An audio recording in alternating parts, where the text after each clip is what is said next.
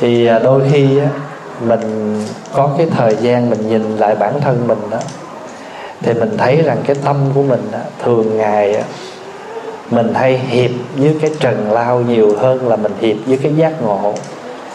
Có nhiều khi người ta nói chuyện gì á, xa xa mà mình nghe rất là kỹ. Đó, vì mình nghi rằng cái lời nói đó nói mình. Mình nghĩ rằng cái người đó nói cái gì đó mà nó hấp dẫn lắm mà đa phần là những cái chuyện thiên hạ chuyện thế này thế kia mình nhớ rất là dài mà trong khi đó một bài pháp mình nghe trực tiếp khen rất hay nhưng mà sau đó mình nhớ không bao nhiêu đoạn đó.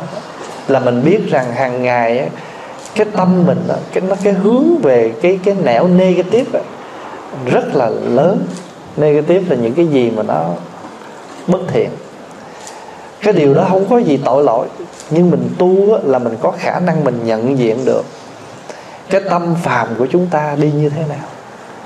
Cho nên trong kinh pháp cú, nếu tâm phàm phu đi một mình, đi lén lút, đi rất xa, quý vị tin không? Không mà ví dụ thôi, nãy ngồi thiền tịnh như này nhưng mà bình thường nhìn mình, trời ơi, giống như mình đang ngồi thiền lắm. Nhưng mà thật sự bên trong á tâm tư mình nó đang suy nghĩ. Nó đang đi ra ngoài rồi. Nó không biết ông nào ồn ào ở dưới. Để nghe kỹ có tiếng à, hình như mình sớm mình. Mình ngồi mình phân tích. Tâm phàm phu đi một mình đi lén lút đi rất xa. Ngồi trên này mà đi tuốt ở dưới rồi đó. À, nghe một cái tiếng nói ở dưới thôi là mình định rồi này. Đứa nào nghe tiếng quen quá. Rồi thậm chí mình ngồi mình suy cái này mình nghĩ cái nọ đó. có một cái chú tiểu đó, thương thầy. Được người ta cho một sắp vải. Chú mừng lắm, chú định may áo chú mặc, nhưng mà chú nghĩ tới thầy. Cho nên chú đem sắp vải tới chú dâng cho thầy. Thầy thấy sắp vải tốt, thầy nói, thôi, thầy có đủ rồi, con giữ để may. Chú buồn. Chú nói rằng, mình thương thầy, mình dâng thầy sắp vải. Thầy không cảm ơn khen mà thầy còn không nhận nữa giá như sắp vải này nè. Mà bây giờ mình đem ra mình bán á, mình cũng kiếm được vài trăm. Rồi khi mình có vài trăm rồi mình làm gì đây? Mình sẽ mua một vài con vịt, con gà về mình nuôi. Nuôi xong cái nó xanh sôi nảy nở, cái mình làm chủ nguyên một cái farm, một cái trại nuôi gà, nuôi vịt.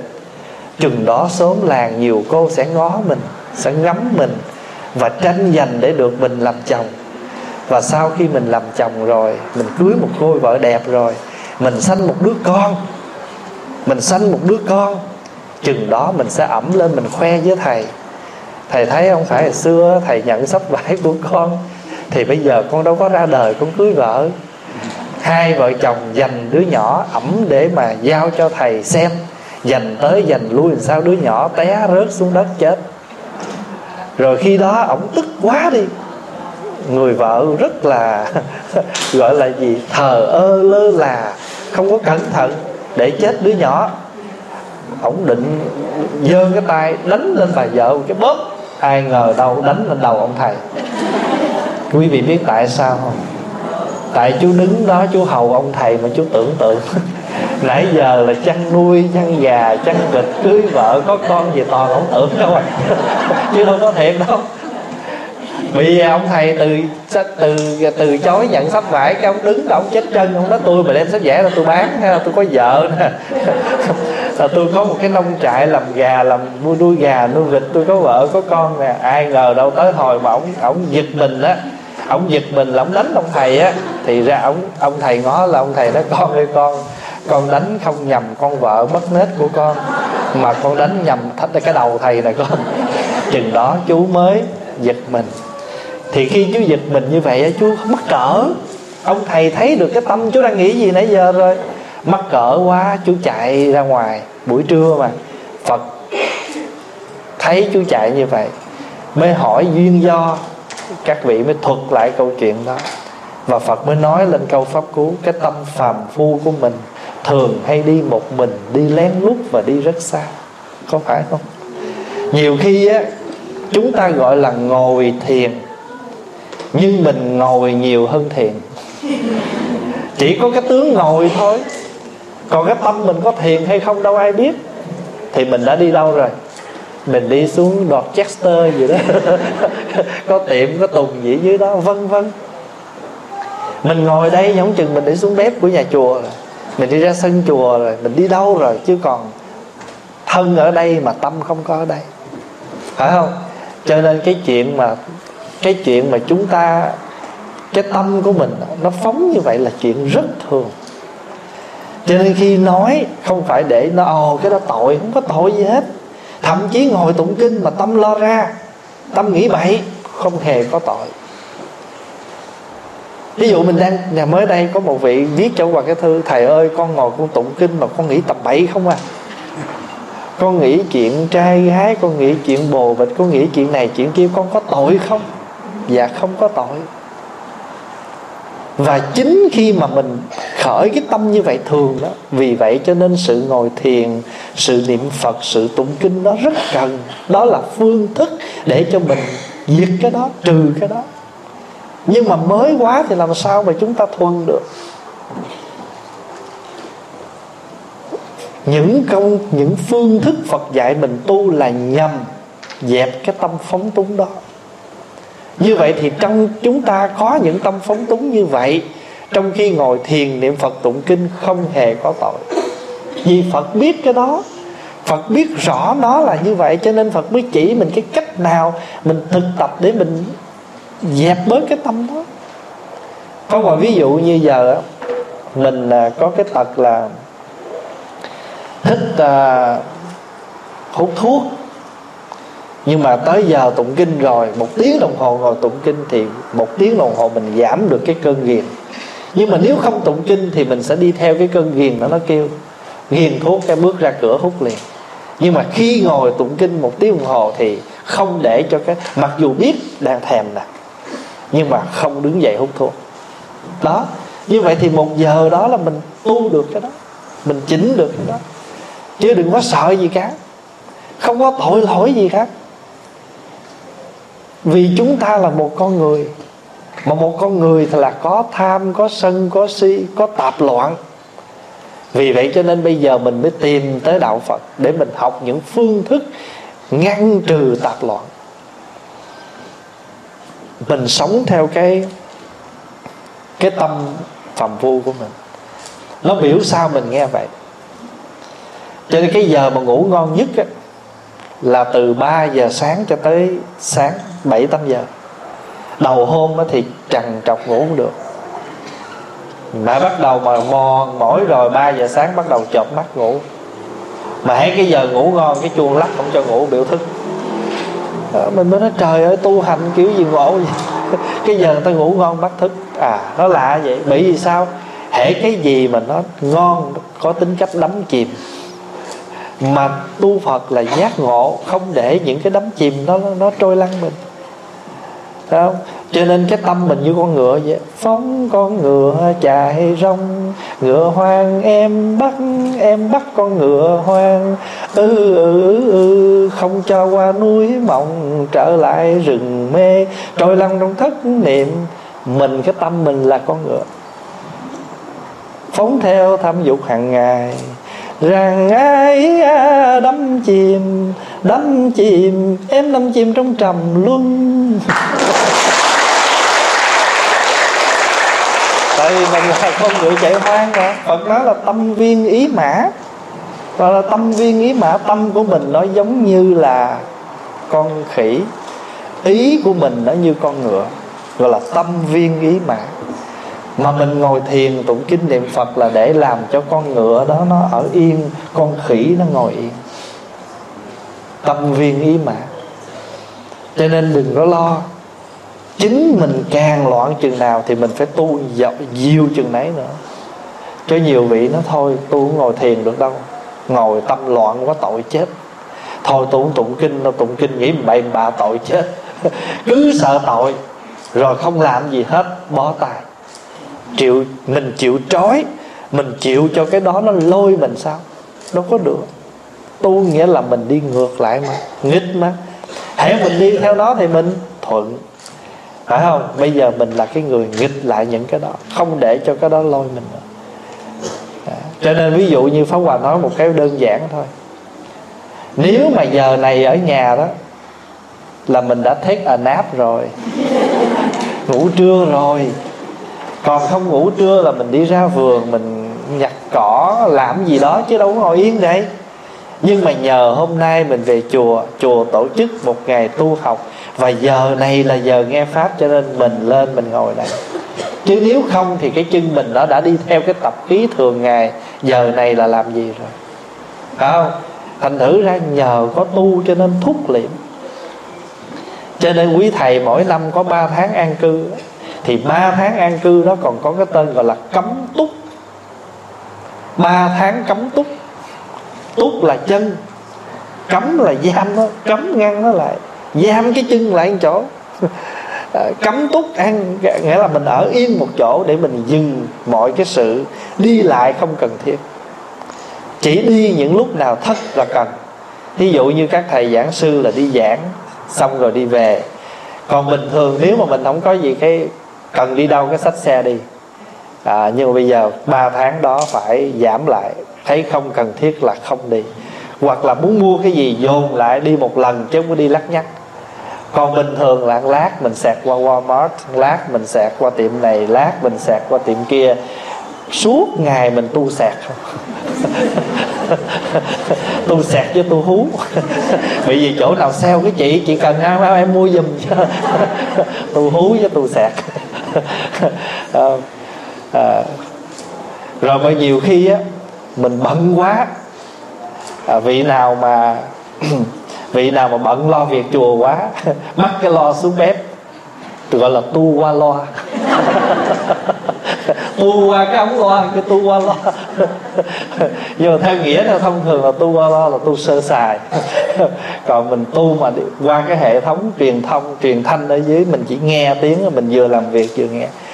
Quý vị ở nhà là tu qua loa nhiều lắm, vừa nấu ăn vừa mở một thầy pháp hòa trong bếp. Cho nên pháp hòa là không hề biết nấu ăn, nhưng mà tại vì thấy quý vị nấu hàng ngày cho nên biết quý vị nấu làm sao cho mình phải thấy được kinh điển á, hay là tam bảo đó, phật, pháp, tăng á, nó có sáu cái công dụng. Trong đó có một cái công dụng của tam bảo là thế lực.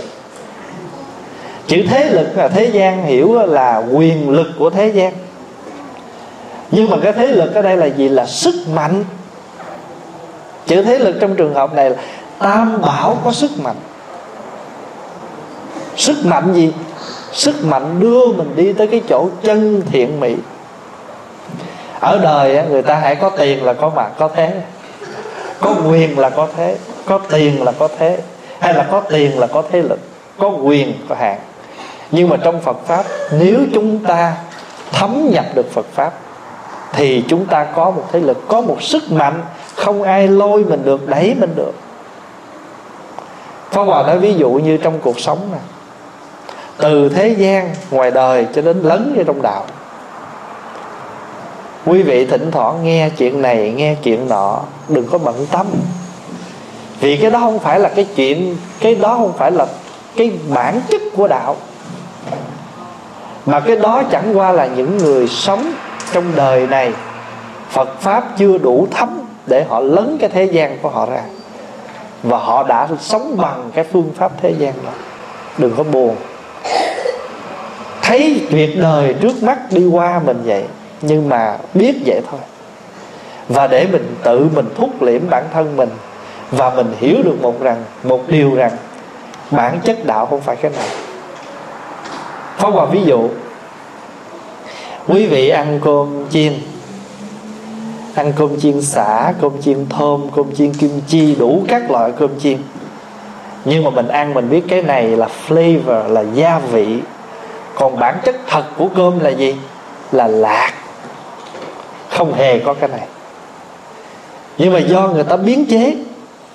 Xứ hàn quốc thì biến chế cơm xào kim chi.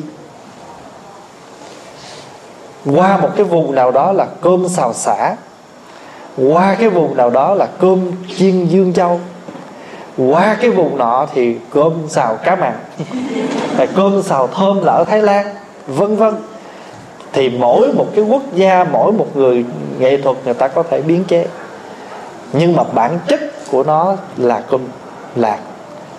Nước trà, nước ngọt, bất cứ thứ nước nào, bản chất của nó đều bắt nguồn từ nước lọc người ta lấy nước lọc để người ta pha và mình uống, có vị chua, vị ngọt, vị gì đó.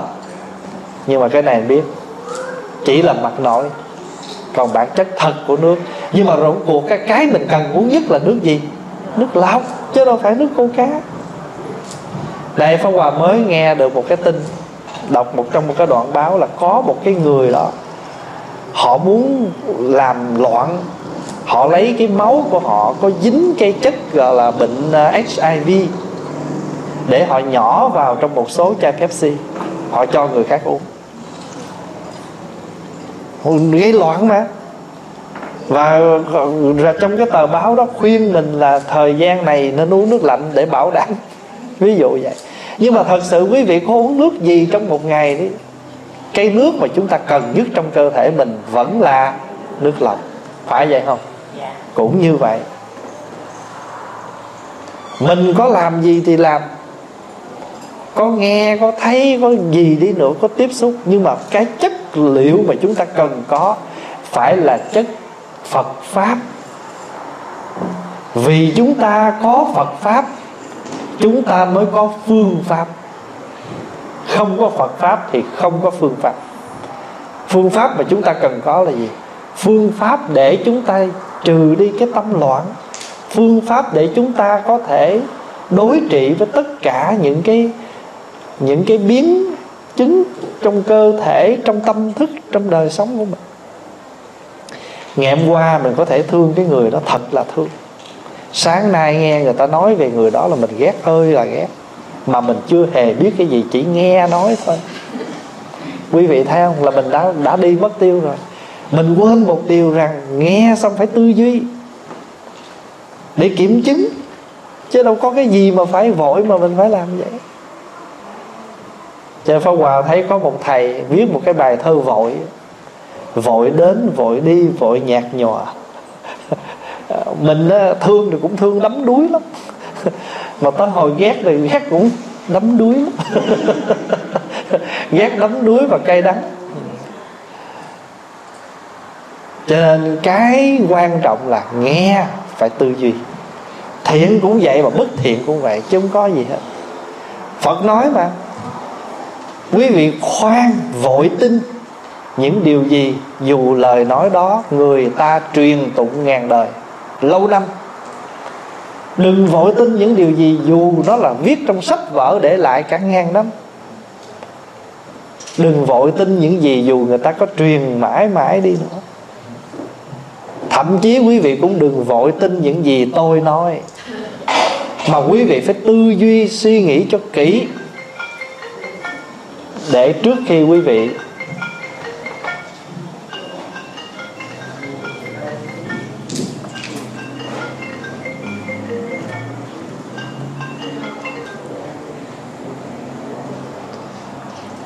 quý vị phải suy nghĩ kỹ trước khi quý vị làm phong hòa ví dụ như, thầy ơi, con đau bụng quá.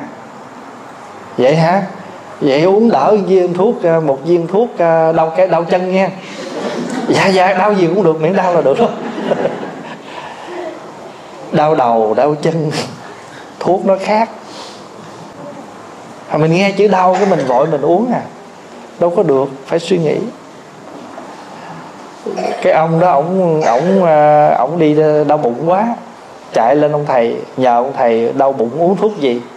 Ông thầy mở cuốn tập tập uh, thuốc á coi coi đau bụng uống thứ gì. Ông lật tới cái cái câu cuối này đau bụng uống nhân sâm uống liền vô uống xong chết ngắt. Rồi người nhà mới chạy lên đó ông thầy cho tôi nhà người nhà tôi uống thuốc gì mà bây giờ ông chết queo rồi. Đâu có tôi đọc sách đàng hoàng trước khi tôi cho uống mà. Bây giờ mới bình tĩnh rồi phải ông lật sách ra lại. Đau bụng uống nhân sâm lật qua đây. Thì chết.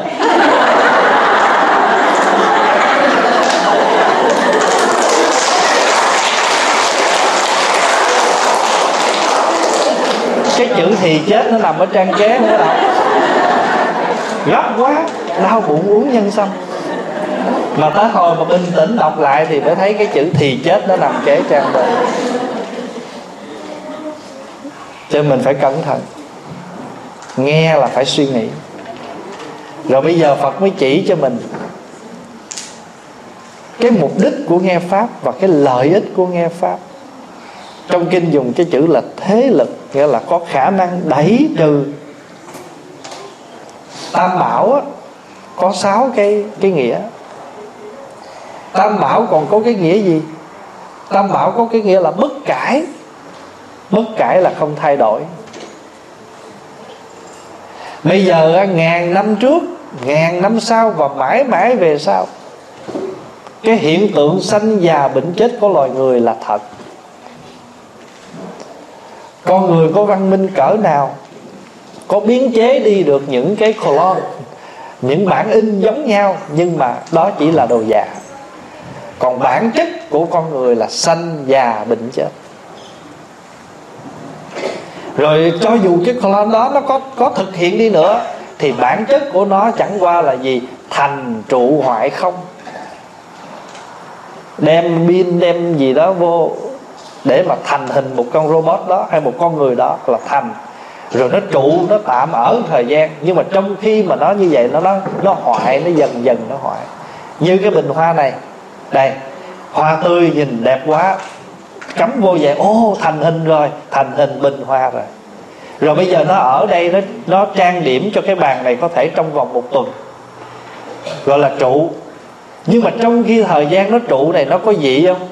Dị là biến đổi không? Đây nè bên này héo dài cánh rồi nè. À, dị rồi đến đúng 10 ngày sau hai tuần lễ sau là diệt là héo hư hoàn toàn.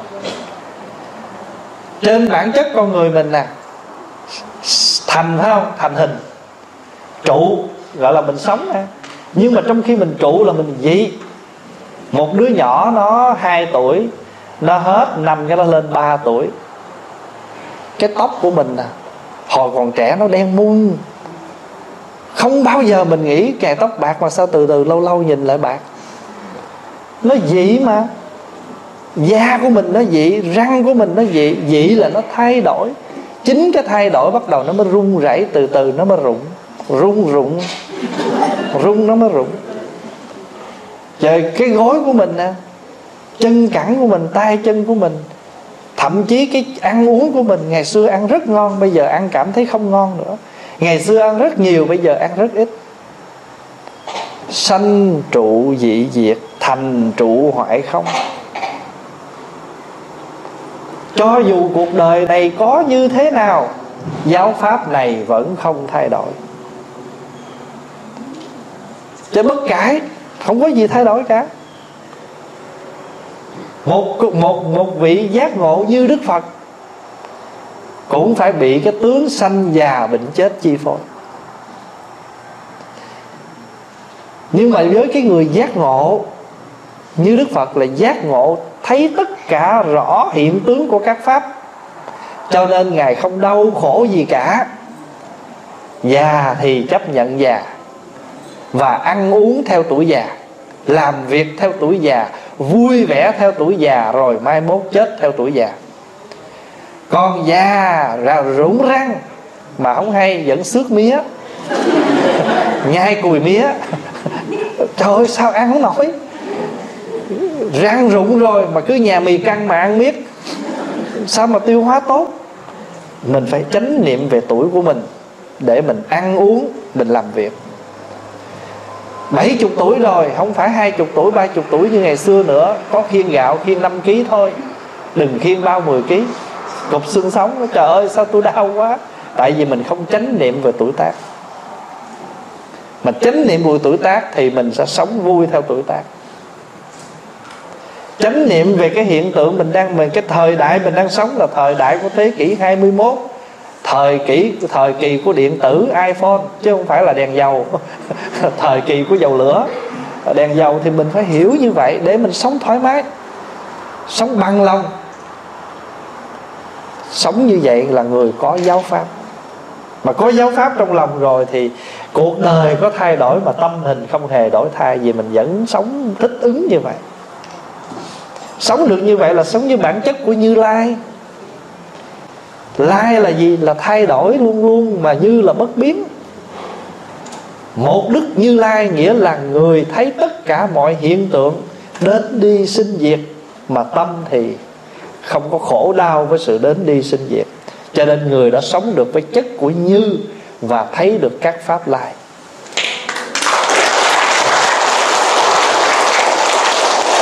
Người đó gọi là như lai. Cho nên ai cũng có chất như lai hết, nhưng mà tùy theo mình phát triển. Hễ mình thấm Phật pháp nhiều thì mình sống an lạc nhiều. Bây giờ Phật nói tiếp. Ví như nhà tìm châu bảo chẳng biết đường xá. Có người hiểu biết chỉ đường, bèn đến được chỗ châu báu. Cũng vậy tất cả chúng sanh muốn đến chỗ lầm để lấy pháp bảo, chẳng biết phương pháp tu hành.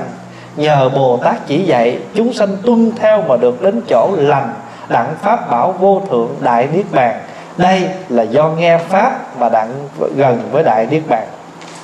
Như một người muốn đi tìm châu báu mà không biết đường, nhờ người ta chỉ đường cho tới lấy. Cũng như thế, muốn tu thì phải có biết đường để mà tu. Không biết đường là tu gì? Tu tu trật tu mù cũng giống như quý vị muốn tới chùa này, quý vị phải biết đường tội nghiệp, hồi sáng này có một bác vô thăm pháp hòa. Từ ở nhà bác mà lên đây có một tiếng đồng hồ thôi, mà hai mẹ con đi lạc ba tiếng. Nhưng mà cuối cùng thì cũng tìm được.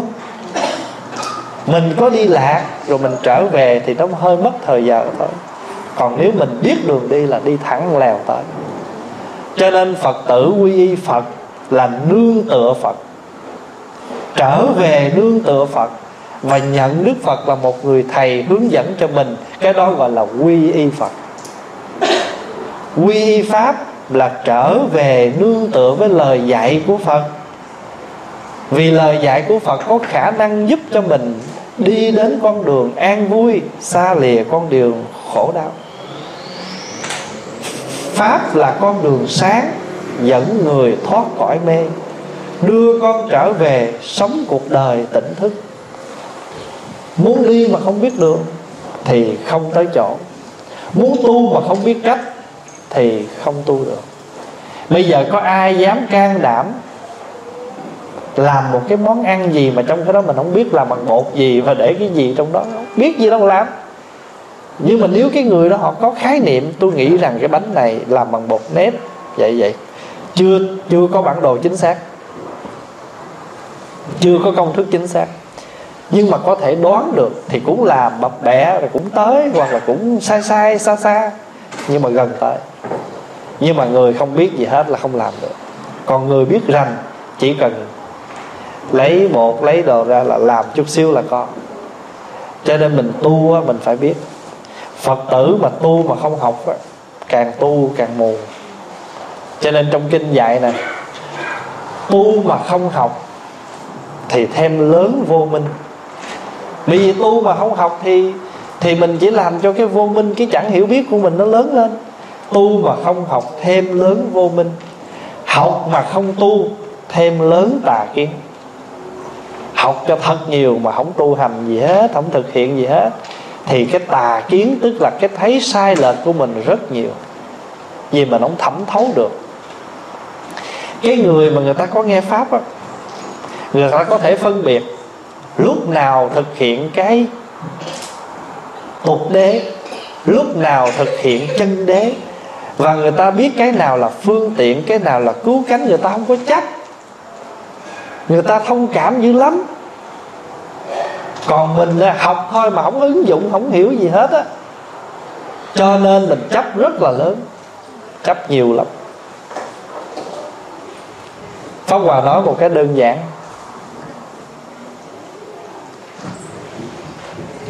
Cái người mà người ta hiểu Phật Pháp, Cái nào là phương tiện, Cái nào là cứu cánh. Ví dụ như là Chùa đi à, Thấy cái chùa đó Hay là các thầy đi ờ, tụng đám tang. Cho mình biết là, ồ, tụng đám tang là phương tiện. Tại vì người ta có thân nhân mất, theo cái thế gian là người ta thường thỉnh quý thầy tới để tụng kinh, với cái ý nghĩ rằng người ta nhờ thầy tụng cho người thân người ta siêu. Nhưng mà thầy á mượn mượn nương cái phương tiện đó gia đình ta lúc cần tới tụng. Tụng như vậy là mình có cơ hội mình gần gũi người sống, mình khuyên lơn người sống để cho người sống thứ nhất là có cái thiện cảm với phật pháp. Đồng thời người ta cũng có bắt đầu sanh khởi cái niềm tin phật pháp, người ta tiếp cận, người ta hiểu chút chút, người ta đi chùa. Phương tiện là tới tụng đám tang. Nhưng mà cứu cánh là làm sao độ cho người thân họ biết phát tâm trở về tu học Phật pháp. Thì mình là cái người nắm hiểu Phật pháp, không có chấp mê đó. Không có chê trách những người ta đi đám vì người ta đi đám mà người ta biết mục đích tới nhà đám để làm gì. Cũng giống như phật tử đi chùa ăn chay. Trên một bản trên cái nguyên thủy, ai đi chùa không bao giờ nghĩ tôi đi chùa mục đích để được ăn. Không ai nói gì hết đó đi chùa lễ phật, tụng kinh, nghe pháp. Nhưng mà cái lễ nhà chùa là thế nào, xong một buổi lễ mình sẽ được ăn. Đó là phụ mà. Khi mình ăn á hết thì mình ăn món khác. Hoặc là mình hết, không còn gì hết, nhịn đi về, tại vì mình đã từng ăn những bữa trước rồi. Hoặc là ăn sau này, đâu phải chỉ phải bữa ăn này mình mới vui. Đi về mà không vui. Vậy là mình biến cái cứu cánh của việc đi chùa mình đã thành ra thành ra cái chuyện là phiền não. Cứu cánh đi chùa là nghe pháp, giữ lễ. Còn ăn là phụ, có dư thì ăn thiếu thì nhịn hoặc ăn món khác. Tại sao phải buồn phải giận? Thế, ăn là phụ mà. Mà cuối cùng mình biến cái phụ đó thành cái chánh. Vì lý do đó cho nên tôi buồn. Lần đầu tiên mình phát tâm đi chùa đâu có vì có cô cái chú nào trong chùa đâu. Mình có biết họ là ai đâu mà vì họ. Đi chùa vì muốn học Phật pháp muốn góp phần công quả. Cuối cùng bỏ chùa vị bà kia vì ông nọ đi chùa không vì họ, nhưng mà nghĩ tu, nghĩ đi chùa vì cô đó, vì ông kia. Thế là mình, Phật pháp mình chưa có thuần, cho nên mình chưa thấy. Còn cái người mà nghe pháp mà thấm nhuần rồi, không có để những cái pháp đó. Bất cải phải có cái, mình phải có một cái thế lực bất cải trong người của mình. Ai nói gì nói. Tôi là phật tử, mãi mãi là phật tử. Tôi không biến chất phật tử, tôi theo những cái thế gian này. Vì cái cuộc đời này ai muốn pha kiểu nào pha? Ai muốn chế kiểu nào chế? À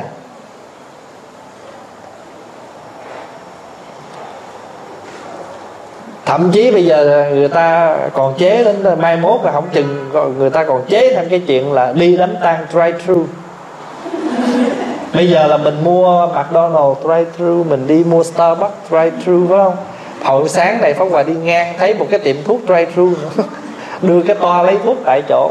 Mà mai mốt họ nói, có thể trong tương lai á, là do con người quá bận rộn, đẩy cái quan tài ngay cửa sổ đi ngang nó cái là lái xe đi luôn. Drive through, visit.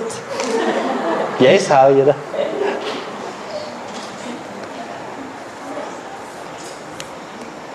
Cho nên mình làm gì mà không, mình đi đâu không biết đường thì cần có người chỉ cho mình đường, phải không? Cho nên quy y pháp là vậy đó tại sao tôi phải quy y pháp? Vì quy y pháp nghĩa là nương tựa trở về, nương tựa một cái con đường để dẫn mình đi tới chỗ an vui. Ai cũng muốn vui hết, không ai muốn khổ hết á. Mà muốn vui mà không biết cách làm cho mình vui thì sẽ khổ. Và thậm chí muốn vui, nhận bản đồ đó rồi mà không biết ứng dụng nó không chừng, coi chừng cái bản đồ đó cũng làm cho mình khổ ví dụ như là đi chùa để vui, mà không biết phương pháp, không biết ý nghĩa đi chùa, phương pháp đi chùa thì không chừng đi chùa càng đi càng phiền não. Ngay ở trong cái chỗ, ngay trong cái chỗ mà gì đó, trong kinh hay thì dùng cái từ gì, ở trong trí bồ đề mà thấy không thanh tịnh, trong cảnh giải thoát mà sanh ràng buộc đó. Quý vị nhớ mấy câu đó, mình hay tụng như đó. Chỗ của phật ở thường gọi là thường tịch quan vì thế phải biết chúng ta là những người trong trí bồ đề mà thấy không thanh tịnh, trong cảnh giải thoát mà sanh ràng buộc. Ví như vôi say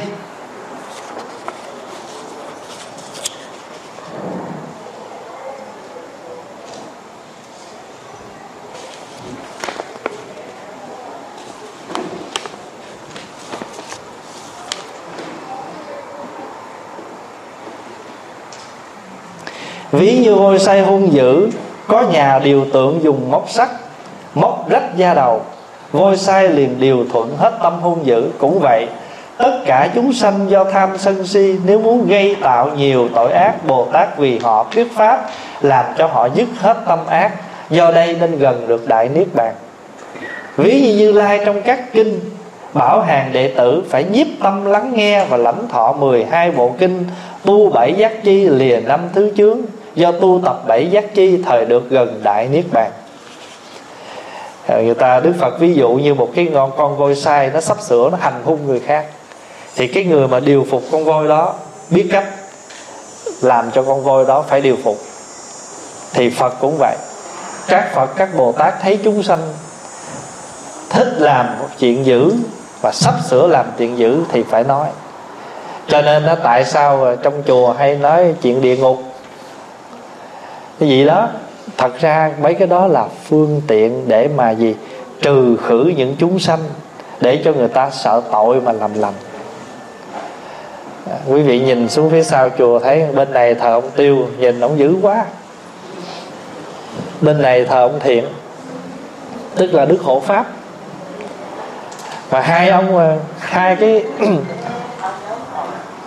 hai cái cái cái ý nó khác, hai cái hình ảnh nó khác nhau một ông thì rất dữ một ông thì rất hiền. Nhưng mà có những người hung dữ vậy, phải có những người hung dữ tương tự vậy, điều phục. Bây giờ trong này nói giống như đức phật dạy cho chúng ta 12 bộ kinh. 12 bộ kinh là sao? Hồi sáng mà có nói ví dụ rồi đó. Có những thể kinh mà văn chữ Giống như hồi sáng mình tụng kinh Vu Lan. Kinh Vu Lan á, hồi sáng quý vị tụng á, là một cái bản dịch tiếng Việt bằng một cái thể thơ do một vị hòa thượng người Việt Nam của mình dịch lại từ một cái bản kinh tiếng Hán rồi thành thơ để cho chúng ta dễ tụng dễ nhớ. Cho nên kinh đó, có những loại như là thơ có những loại như kệ bài kệ vậy đó. Ví dụ như mấy cái bài kệ trong kinh pháp cú mà quý vị học thuộc vậy đó. Đó là những bài kệ và có những loại kinh hình thức như vậy đó.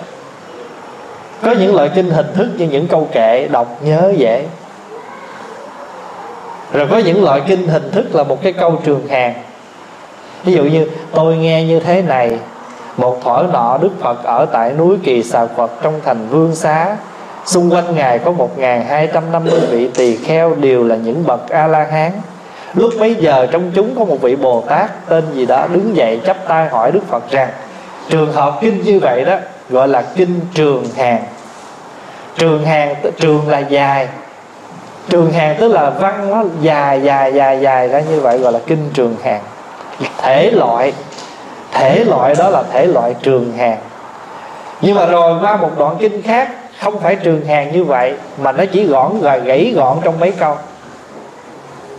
Tránh xa mọi điều ác, làm mọi, làm, nên làm mọi việc lành giữ tâm ý trong sạch, đó là lời phật dạy. Như hòn đã như ngọn núi kiên cố, không gió nào lay động. Người trí cũng như thế, không động giữa khen chê.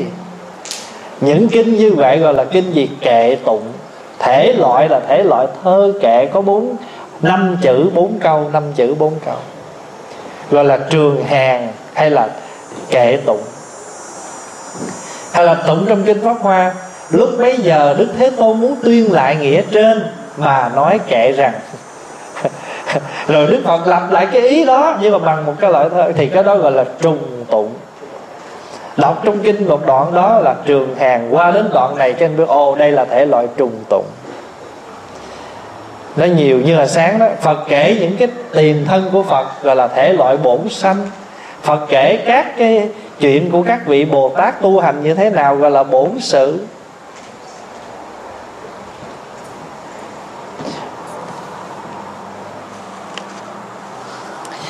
Rồi bây giờ Phật nói á, Phật dạy cho mình biết 12 bộ kinh.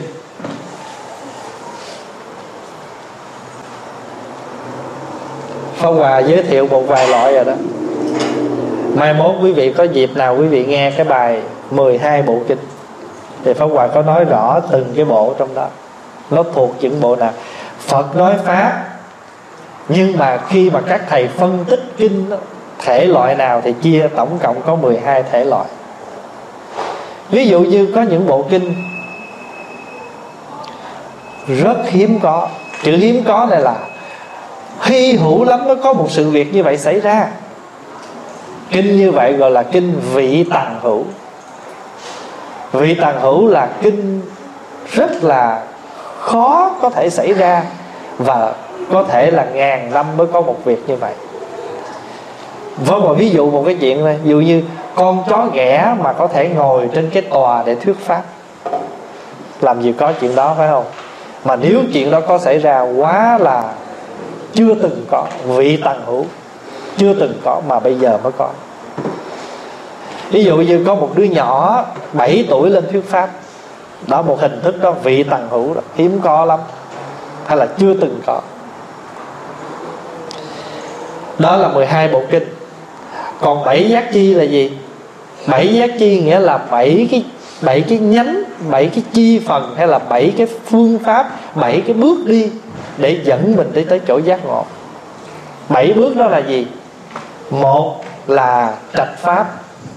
Trạch pháp là mình phải lựa chọn cái pháp nào mình ứng dụng hợp với mình, gọi là trạch pháp. Chữ trạch là lựa. Trạch pháp nghĩa là mình lựa pháp cũng giống như mình lựa pháp môn niệm phật hay mình lựa pháp môn ngồi thiền mình lựa một cái pháp là mình tu gọi là trạch pháp. Cho nên người ta có thể đưa cho mình rất nhiều pháp nhưng mà phải nhớ trạch pháp lựa pháp nào ứng hợp với mình. Ví dụ như người ta nói rằng á, mỗi ngày mình phải lại 500 lại để hết tội nhưng bây giờ á, sức khỏe không có hoàn cảnh khả năng không có thì mình đâu nhất thiết phải theo pháp đó. Mình lại ba lại cũng được vì sức khỏe mình đủ có thể làm được ba lại. Thời gian của mình hoàn cảnh của mình chỉ thực hiện được nhiêu đó thôi. Không có cái gì mà chúng ta phải dính mắc thì cái pháp là phương tiện tu tùy theo hoàn cảnh của mình. Cho nên thứ hết là mình phải có trạch pháp thứ hai là gì? Mình phải có tinh tấn.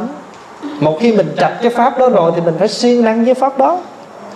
Là cái phương, cái bước thứ hai để làm cho mình đi tới chỗ giác ngộ gọi là tinh tấn siêng năng. Trạch pháp, rồi tinh tấn, rồi niệm. Niệm là gì? Niệm là mình chánh niệm, mình luôn luôn quan tâm để ý tới cái đó. Trạch pháp, tinh tấn, niệm khinh an. Khinh an là nhẹ nhàng.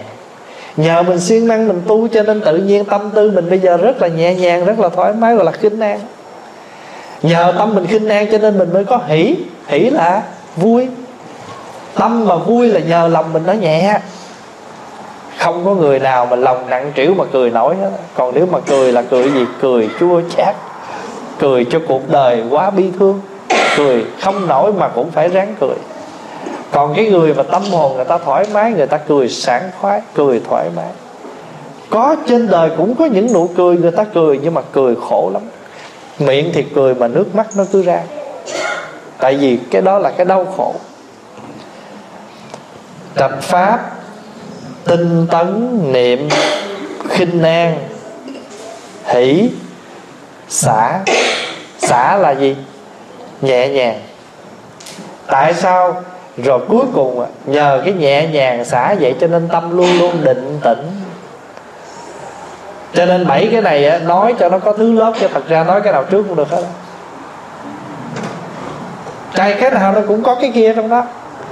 Sở dĩ mình định là nhờ tâm mình có khinh an, có hỷ xả, có niệm, có trạch pháp, có đủ thứ, mình mới được định. Cho nên trong định nó cũng có sáu cái kia. Trong xả nó cũng có sáu cái nọ trong hỷ nó cũng có sáu cái nọ. Nói là nói thứ, thứ, thứ lớp vậy nhưng mà thật sự ra trong cái một cái nó có tất cả cái kia. Cái đó gọi là thất giác chi. Cho nên á đức phật đản sinh đi bảy bước. Bảy bước chân mà đảng sanh năm nào lễ người ta cũng tổ chức rồi ta làm ra cái đà cái vườn lâm tỳ ni đó. Phật đi bảy bước đó thì bảy cái bước đó, đó cũng còn tượng trưng cho bảy cái bước chân này nè. Bảy bước đi tới sự giác ngộ. Trạch pháp tinh tấn niệm khinh an định hỷ xả. Hay là hỷ xả rồi định cái nào nói cũng được hết. Người mà có định xin lỗi người mà có hỷ có xả có khinh an là nhất định tâm phải định thôi à còn nếu mà nói ngược lại, người mà có định rồi thì nhất định tâm sẽ hỷ xả khinh nạn bây giờ gọi là ngủ cái chướng. Ngủ cái chướng là đối với lại ngủ được rồi. Chữ cái này là che ngăn. Cái gì mà ngăn che mình, cái đó kêu là cái. Ngủ cái tức là gì? Năm cái chứ không phải là đi ngủ. Năm cái nó ngăn che sự tu hành của mình. Thì năm cái ngăn che này là gì? Một là hôn trầm. Thả mình ra tỉnh queo à. Ngồi nói chuyện quanh suốt đêm cũng được. Coi phim tàu không biết mệt. Coi phim hàn quốc không biết mệt. Coi phim thái lan phim ấn độ không mệt mà hãy cầm cuốn kinh lên là bắt đầu mắt nó liêm diêm, nó ngã, nó gục. Cái đó là hôn trầm. Mà hôn trầm á, nó làm cho mình bị chướng ngại. Thí dụ như do cơ thể mỏi mệt, buồn ngủ là không nói. Nhưng mà có những người hãy nghe pháp là bắt đầu buồn ngủ. Mà tắt cái pháp đi, mở nhạc lên là tỉnh. Có thể ngồi coi Paris by Night suốt đêm không sao hết mà mở ông thầy lên, ông mới nói, thưa quý vị, hôm nay là ngày khò mất hôn trầm là. Nhưng mà xưa cái hôn trầm là gì nè? Khi mình ngồi thiền, mình ở trong cái trạng thái mê mê. Không có ngủ mê mê, bộ buồn ngủ trong bụng nó buồn ngủ ra nó mê. Cái đó là hôn trầm. Thứ hai là gì? Thứ hai là trạo cử. Trạo cử là lăn xăng, ngồi không yên. Trảo cử á. Mà nhiều khi mình trảo cử cái thân rồi mình trảo cử luôn cái trong đầu. Ngồi mà suy nghĩ, lung tung, lo lắng đủ thứ. Chuyện đáng không đáng, chuyện cần không cần. Trạo cử. Hôn trầm. Thứ ba là gì? Giải đãi. Giải đãi là gì? Lười biếng. Có người nào trên thế gian này có tài thành tựu được cuộc đời họ là do họ lười biếng không? Không có. Cái người đó có hai đồng bạc à, mà do siêng năng làm luận biết gầy dựng từ hai đồng làm lên một cái sản nghiệp trở thành tỷ phú triệu phú từ hai đồng bạc. Còn có người mà không lo đi làm ăn cha mẹ để lại nguyên một núi tiền do lười biếng không lo làm ăn thì núi tiền này cũng sẽ sạt lở cho nên không người nào tu mà do lười biếng mà thành hết đó. Xin lỗi, cái người ta thông minh thì thôi không nói, còn mình tự biết căn cơ của mình. Mình phải lo siêng năng học hỏi để mình thành tựu được cái gì cho đời mình. Không ai học giùm mình được hết á. Không ai tu giùm mình được cả. Mình tu thì mình mới có kết quả. Mình học thì mình mới mở mang không ai học mình mở mang được hết cho nên ông thầy ông không thể lấy nguyên một cái bộ não, ông thầy gắn vô bộ não của mình được. Ông chỉ có thể truyền đạt kiến thức. Rồi do mình tiếp nhận cái đó, mình ứng dụng như thế nào để mình phát triển thêm nữa.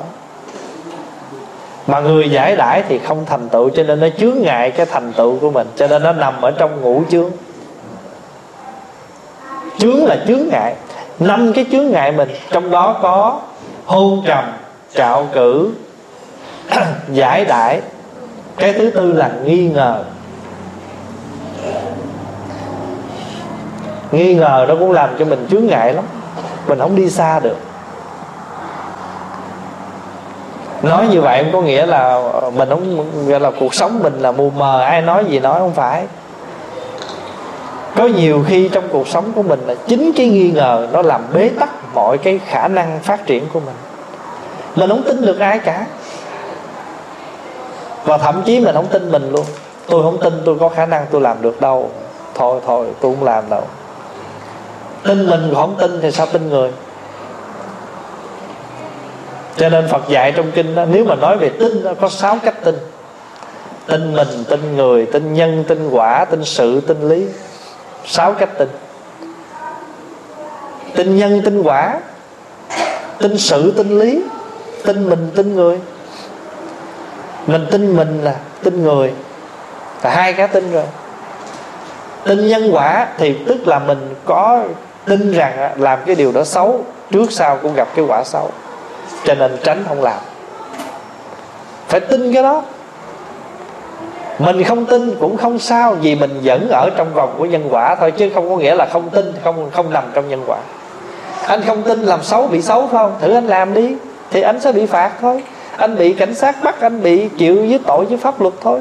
Đâu có ai bắt buộc anh phải tin. Nhưng mà thủy chung, anh vẫn không thoát khỏi cái vòng nhân quả.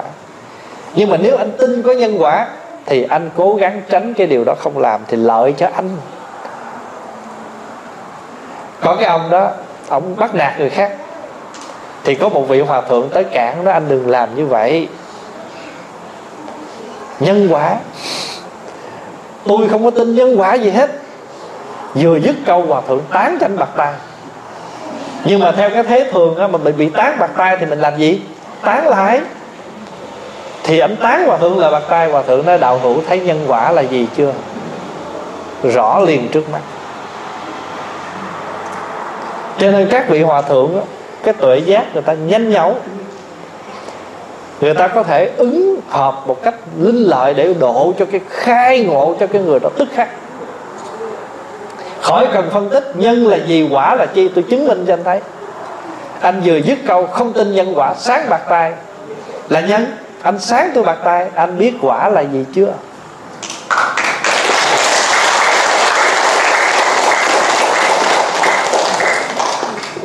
Một cái ông nọ đi vô trong chùa, hỏi banh hoa thương con đọc trong kinh phẩm phổ môn có câu, người nào mà trôi dạt vô quỷ, nước quỷ la sát nhớ không? Trong kinh phổ môn đi tìm châu báu mà trôi dạt nước quỷ la sát, niệm quan âm. Vậy thì ông ông ông ông cư sĩ mới hỏi, bạch hòa thượng, vậy nước quỷ la sát là quỷ gì? Nước gì? Ông hòa thượng ngước lên, đồ ngu. Trời ơi, cái mặt ổng đỏ rơn lên vậy nè. Hòa thượng nó đạo hữu, thấy quỷ la sát nó hiện chưa? Quỳ xuống liền quỳ xuống liền. Ông khác vô bạch hòa thượng, vô minh là gì? Thay vì mình ngồi nói, vô là không, minh là sáng, vô minh nghĩa là người không sáng rồi nói dài dòng. Hỏi vô minh là gì? Hòa thượng nó ngu quá mà hỏi nhiều. Ông giận đỏ mặt lên. Hòa thượng đã đạo hữu thấy vô minh nó có mặt chưa? Khi mình không nhận rõ một vấn đề, mình giận tức, ẩu tá mà chính cái nhận thức ẩu tả thì mình sẽ làm hành động nói năng ẩu tả.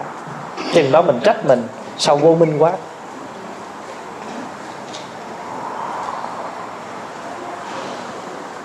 Buông lung là cái thứ năm. Buông lung là gì? Là mặc tình. Cho đời của mình nó trôi dạt mà không có một cái sự ngăn chặn, không có cái sự thúc liệm. Pháp Hòa gặp rất nhiều người. Do một cơn đau khổ rồi là sau đó sống buông luôn Thả trôi đời mình. Không có biết chăm sóc đời mình. Từ một người giàu thật giàu Cũng có thể, thể trở thành một người thật là nghèo. Cho nên á cái cuộc sống ở hải ngoại nói chung thời đại bây giờ nè chung hết nha. Tất cả cuộc sống bây giờ vật chất rất nhiều. Nhưng mà nếu mình không có tự thúc liễm, mình mình buông lung cuộc sống của mình thì cuộc sống của mình nó không có một cái bến bờ gì cả, không có cái sự ngăn nắp gì hết. Vâng, Phân hòa ví dụ như bây giờ mình đi làm ra, Mình quên là mình còn con ở nhà nè, Phải về chăm sóc nè.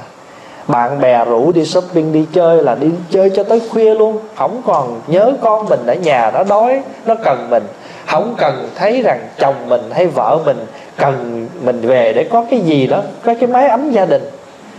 Cứ đi làm ra là đi theo bạn bè, đi chơi cho tới khuya. Đó, một hình thức đó là hình thức của buông lung. Rồi một ngày nào đó sẽ không còn cái gia đình nữa. Ngay cả người tu.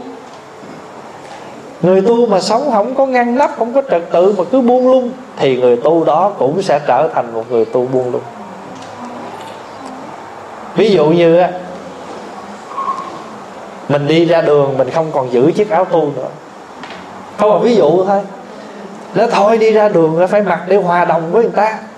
Đi mua cái quần jean với cái áo sơ mi mặc. Rồi đội thêm cái nón kết vô nữa.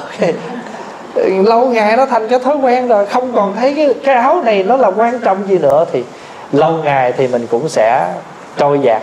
Vì chính cái áo đó nó lôi mình mình không biết không là ví dụ vậy thôi.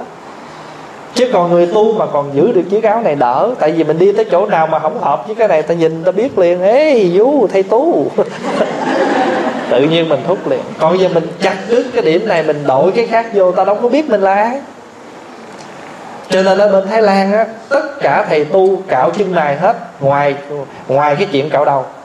Phải cạo luôn cặp chân mày để đi vô chỗ nào đó mà không phải là chỗ của người tu hành là nhìn là biết liền. Ồ ông này là từ trong chùa ra rồi. Tại vì nếu tu thiệt là phải cạo chân mày. Đó là cái luật của thái lan. Cho nên á, cái người tu tại sao quý vị thấy nhiều khi mặc áo chi cho nó dài dòng lết phết đi nhưng mà không có không được. Không có thì nó không thể giữ cái người tu trong cái cái cái, trong cái mô phạm, cái hình thức.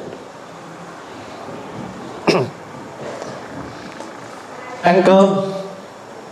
Ngồi ăn cơm cũng phải có cái cách ăn của người tu cho dù có ngon, mình cũng ăn từ tốn, chứ không phải lúa lùa lúa lùa, hút rốt rác rốt rác. Người đời làm sao cũng được. Người tu mà ăn vậy, ăn buông luôn ăn mà ngon quá mà để cho mình mất chánh niệm luôn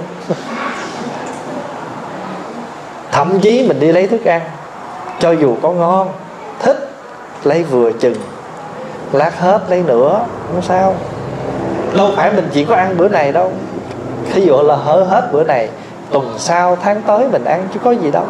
Cả đời mình ăn nó chứ đâu phải ăn bữa nay. Mất chánh niệm ăn không có biết, ăn mặc tình và buông luôn mình ví dụ cái chữ buông luôn vậy. Đau khổ thí dụ cái người đó họ phản bội mình, họ làm điều không tốt với mình. Cũng không vì vậy mà mình hại cuộc đời mình. Uống rượu, hút thuốc hay làm cái gì đó để rồi cuộc đời mình đau khổ. Năm cái đó là năm cái chướng ngại. Phó Hòa đọc lại ha. Hôn trầm, Trạo cử, Giải đãi, nghi ngờ, buông lung. Buông lung mà tiếng Hán gọi là phóng dật. Quý vị đọc kinh à, Tụng kinh buổi chiều á, Cái câu mà ta hay cảnh tỉnh mình đó Thị nhật dĩ quá mạng diệt tùy giảm Như thiểu thủy ngư tư hữu hà lạc. Đại chúng đương cần tinh tấn Như cứu đầu nhiên đảng niệm vô thường Thậm vật phóng vật. Thậm vật là gì? Cẩn thận. Cẩn thận đừng phóng vật, Đừng buông lung. Thậm vật phóng vật. Ngày nay đã qua gọi là thị nhật dĩ quá Mạng diệt tùy giảm, Mạng mình nó cũng theo đó mà nó giảm dần. Như con cá ở trong ao nước, Càng ngày càng ít nước đi. Có cái gì mà vui? Tư hữu hà lạc, Có gì vui đâu. Nếu anh quán chiếu cuộc đời này, mỗi người mình sống đây như con cá ít nước, mỗi ngày mỗi hết nước thì có gì vui đâu. Tư hữu hà lạc đại chúng đương cần tinh tấn, đại chúng hãy nên siêng năng tinh tấn, như cứu lửa trên đầu mình.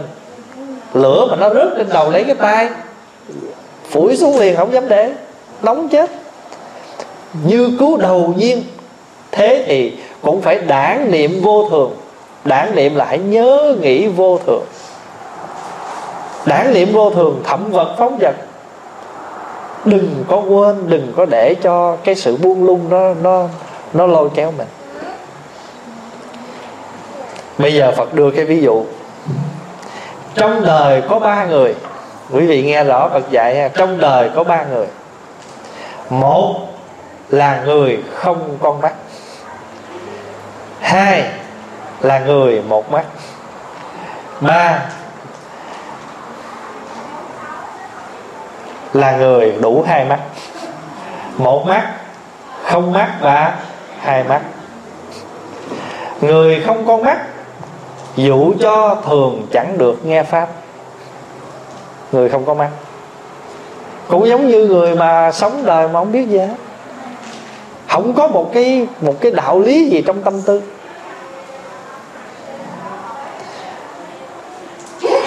Người một con mắt, dụ cho được tạm thời nghe pháp mà tâm không được an trụ.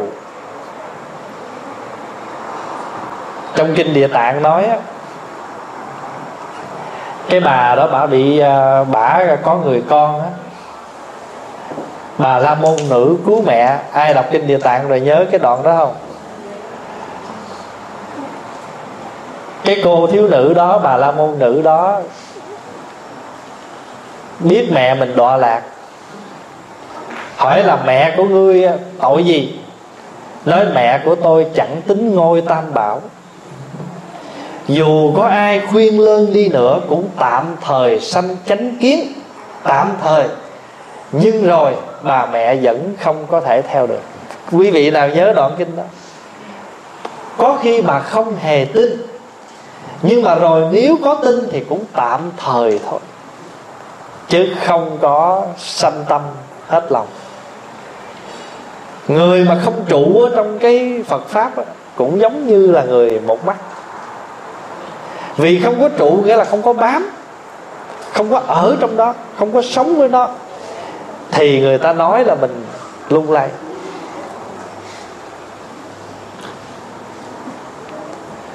Nội cái chuyện mà mình thờ phật có quà cứ nói hoài phật đứng, phật ngồi mà cứ hỏi tới, hỏi lui. Có người viết thư tới, email tới, phone tới. Thầy ơi, có người nói con á, tuổi 30 không có nên thờ quan âm ngồi, phải thờ quan âm đứng hỏi tại sao vậy? Nó ngồi là để cho người già. Tại vì già đi hết nổi thờ quan âm ngồi. Con còn trẻ, thờ quan âm đứng cho nó hợp với con. Rồi, nghe cũng có lý ha. Thỉnh quan âm đứng về thờ. Người khác tới nhà chơi, nói đừng có nên thờ quan âm đứng. Hỏi tại sao vậy? Nói quan âm đứng cực lắm. Phải ngồi nó mới thư thả. Rồi người khác tới nói đừng thờ quan âm ngồi. Hỏi tại sao vậy? Nói quan âm mà ngồi á, mai mốt mình có chuyện mình cầu cứu đức quan âm, ngài đứng dậy nó lâu. Mình thờ đứng rồi ngài kêu cái ngày đi cho lẹ. Rồi mai chiều họ tạc một cái tượng quan âm đứng, nhưng mà phải đứng trong cái tư thế thủ. Thủ nghĩa là thay vì đứng hai chân như ngài đứng trên tòa sen đứng hai chân bằng phẳng vào, không? Phải đứng trong một tư thế là chân trước chân sau để chi? Để gọi ngài ngài chạy cho nó lẹ. Thờ quan âm á, không được cầm cái bình nước trút xuống. Tại vì thờ trút xuống nghĩa là tiền của nó ra hết. Thờ quan âm phải dựng cái bình lên. Rồi có người khác tới nói thờ quan âm không được để như vậy bình như vậy là không được phải trút xuống tại vì có trút mình mới có hứng những cái câu nói đó, những cái chuyện như vậy đều là tà kiến hết. Không có trong Phật pháp đâu. Quý vị đừng có nghe những cái chuyện đó. Đừng có nghe chuyện tượng đứng tượng ngồi tượng cầm chai bình thủy tịnh thủy lên, đứng xuống. Đừng có nghe mấy chuyện đó. Mình không an trụ trong Phật pháp thì giống như một mắt già. Ai nói gì nghe nấy, ai nói gì nghe. Bị con con mắt á. Cái đó thấy có một bên à. Có nhiều vị vô chùa thấy tượng thích ca mà quấn cái y vậy này. Ô, chùa này đại thừa. Chùa đại thừa. Thấy phật thích ca mà quấn y mà bày một cánh tay bên này. Ô, chùa này tu tiểu thừa. Mồ phật. Phật mà còn bị mình phân định tiểu với đại nữa cái đó gọi là toàn là những cái chuyện mà nó không có nằm trong phật pháp. Quý vị tụng kinh di đà, hồi hướng cầu an vẫn được. Tụng địa tạng, hồi hướng cầu an vẫn được. Đừng có nghĩ rằng tụng di đà chỉ để cầu siêu thôi. Bất cứ một quyển kinh nào mình tụng xong hồi hướng cho âm dương được hết. Không luận là kinh đó dành riêng cho cầu an, kinh nọ dành riêng cho cầu siêu. Không có chuyện đó cho nên mình mà không trụ ở trong pháp á, thì giống như người một mắt. Nếu ai không mà cái người mà bất tín đó nha bất tín nghĩa là người không tin tưởng người phản bác người nói tùm lum tà la hết đó người như vậy gọi là một mắt. Người một xin lỗi người không mắt chứ. Người không, còn người một mắt là người hiểu mà hiểu không tới không thấu. Còn cái người hai mắt là gì? Nắm rõ toàn vẹn lý sự viên dung. Ông bà nói lý với sự nè.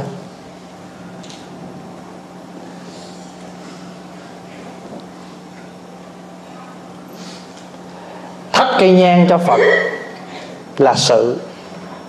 Sự là sự việc, hình tướng. Lý là thắp cây nhang để biểu tượng giới hạnh nhắc nhở mình phải có đức hạnh, phải có giới pháp. Bây giờ cái chỗ này nè, nó ngọt quá, ta không cho mình thắp nhang, ví dụ vậy đó. Không cần thắp nhang. Bây giờ mình thắp nhang bằng cái lý thôi. Mình bắt buộc thắp nhang phải thắp ba cây. Thắp cây gọi là thắp không đủ. Cái đó gọi là chấp. Một cây cũng được. Tại vì ba cây là tượng trưng cho giới định tuệ nhưng mà trong giới nó có định, có tuệ. Trong tuệ nó có giới định. Mắc gì phải thắp ba cây? Một cây cũng được. Rồi thậm chí á, người ta thắp một cây nhang rồi, mình tới mình không cần thắp thêm cây nữa, mình lại phật là đủ rồi. Không nhất thiết phải thêm một cây của mình để chứng minh rằng phật ơi, cây này của con nha. Mình phải xôn cho phật thấy, chỉ cho phật thấy. Phật đừng quên cây nhang này của con nha. Đây là nhang trầm á, con mua việt nam qua.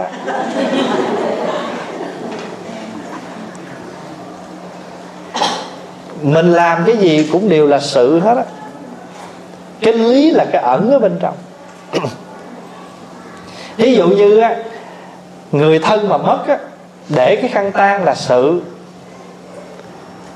Rồi mới làm cái lễ phát tang. Trước khi ta nhận tang, phải làm cái lễ phát tang là mình rải nước lên đó là sự. Đưa cho họ được cái khăn tang. Cái lý là họ hiểu được rằng đây là một cái ý nghĩa tan chế khi anh có tang, nghĩa là anh có người mất, thì anh phải sống tiết chế, cho nên hai chữ tan chế nó đi liền. Có tang là phải biết tiết chế. Tiết chế cái gì? Ăn mặc phải tiết chế. Người thân mất, không thể nào mặc nguyên cái áo đầm màu xanh rực rỡ vô đi đám tang. Trong vòng 49 ngày, ăn mặc những cái màu nó tối tối để biểu lộ rằng mình đang tưởng nhớ người thân. Không có gì vui để ăn mặc là loẹt, mọi sự giao tế như là tiệc tùng phải giảm cái đó gọi là chế. Có tan là phải chế cho nên gọi là tan chế. Mượn cái tan đó để chế tức là để nhắc nhở con cháu phải chế những cái chia kia hai ờ, ba cái chung trà rót lên. Kêu nói gia chủ rót trà rót xong rồi mình đọc cho họ nghe một bài kệ để họ thấm thấu cuộc đời.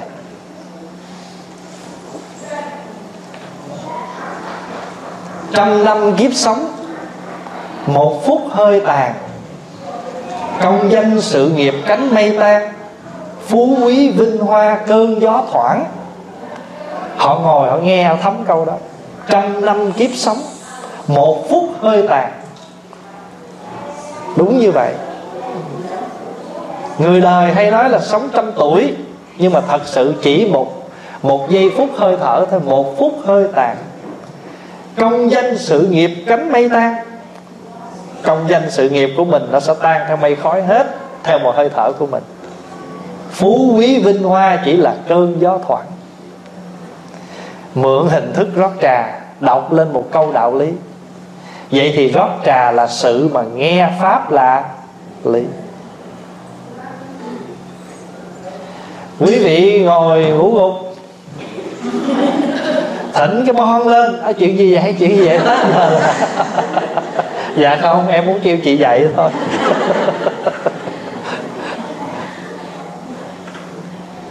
Cho nên ông thầy ông giảng á ông nhìn xuống đại chúng. Ông nhìn cái cách nhìn của người ta không biết ông nói người ta không hiểu. Cái người mà ngồi không hiểu nhìn biết liền à thì ông ở trên này ông kiếm cách ông giải thích thêm để cho người ta hiểu. Trên thầy ông thầy ông giảng không phải nhắm mắt vậy?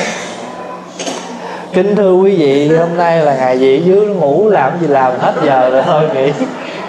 Mình giảng mà mình phải nhìn xuống thấy đại chúng người ta nhìn mình ta không hiểu. Cặp mắt của người ta người ta tỏ lộ cho mình biết là là chưa nắm bắt được cái điều mình nói.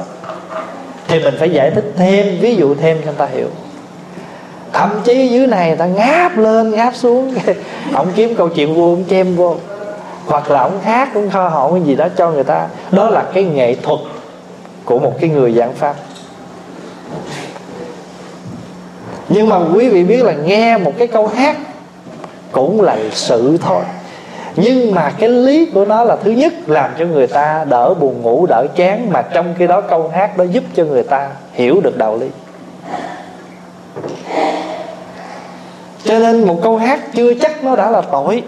Nhưng nếu câu hát đó trang chứa được cái đạo lý cho người ta thấy ở đời. Cho nên rồi á, là cái người mà có hai mắt á, trong kinh đại đế niết bàn này nói đó là cái người thấu đáo lý sự lý sự viên dung. Quý vị biết không khi mà mình chấp cái tay này nè khi mình hai tay mình chấp lại đây là một cái ấn ví dụ như đức quan âm bắt ấn này nè. Đây là một ấn nè. Không? Đây là ấn nè. Ấn này ấn gì phải không? Ấn năm bầu quan. Ok lắm. Hỏi ngon không? Dắt lầu. Thí dụ vậy, thì cái tay của mình chắc như vậy là một cái ấn ấn này gọi là ấn phổ lễ. Cái ấn này nè, quý vị thường, mình thường gọi một cái tên thường là chắp tay lại nhưng mà thật sự cái chấp tay này là một cái ấn. Cái này gọi là ấn phổ lễ là tại vì chữ phổ là rộng khắp, lễ là đảnh lễ. Khi mà chúng ta lễ một lễ này xuống là cái lễ này nó cùng khắp mọi nơi. Cái ấn này gọi là ấn phổ lễ. Còn á, cái nhang mình cầm á, hai cái ngón này mình đâu lại nè. Cầm cái hương cầm này nè ấn này gọi là ấn cúng dường. Cho nên khi mình thắp cây nhang á, mình cầm nhang, mình nguyện phật là mình cầm vậy nè. Nó vừa trang trọng uy nghiêm, mà đây là một cái ấn. Khi mình cúng cây hương này lên, cúng khắp mười phương pháp giới, ấn cúng dường. Chắp tay lễ phật, ấn phổ lễ. Còn khi mà mình ngồi thiền, mình để tay giống phật vậy đó, cái đó gọi là ấn hàng ma. Hàng ma là hàng phục ma tâm, để cái ấn nó xuống là tâm định, không loạn. Để cái ấn nó trong lòng bàn tay mình. Còn ví dụ như phật ngồi phật đưa cái tay phật xuống đất vậy nè, một tay quý vị thấy tượng phật hết phật để một bàn tay ở trên lòng bàn chân, rồi cái tay thứ hai phật, tay trái phật chạm xuống đất. Cái đó gọi là ấn địa xúc. Ấn địa xúc nghĩa là cái ấn tiếp xúc với đất. Để nhắc nhở chúng ta trở về với thực tại ngay trên cái mặt đất này.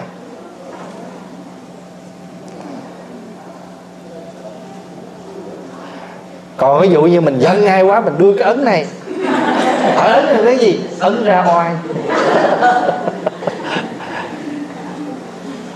Thì mình mình có mà nói như vậy là tất cả những cái ấn đó là sự. À, cái lý. Cho nên người không mắc người một mắt và người hai mắt. Bây giờ mình muốn làm người mấy mắt? Mình không muốn làm người không mắt, cũng không muốn làm người một mắt, mà mình muốn làm người hai mắt.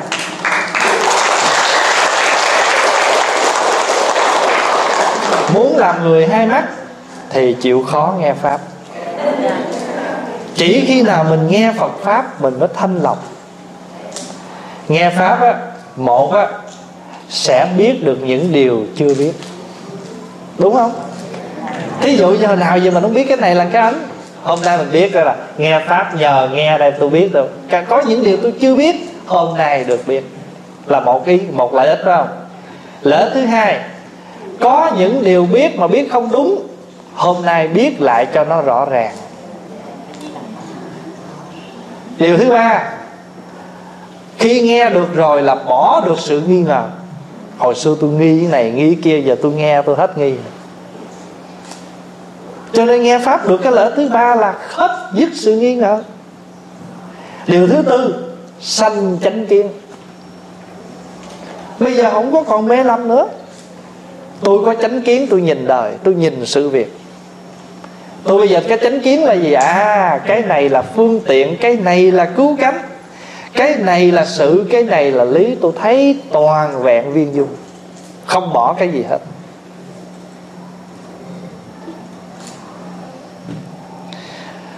Chùa làm mà lấy đầu hũ, nhồi lên, rồi cái rồi quấn lại, làm con cá, ăn tôm gì đó. Cái anh kia anh vô nói, ăn chay mà còn nghĩ bậy. Ăn, bởi vì ta nói, thấy không? Ăn mặn nói chay, cái gì? Ăn mặn nói ngay ăn chay nói dối làm đồ giả mà cái kêu cá tôi chấp. Bây giờ tôi hiểu rồi.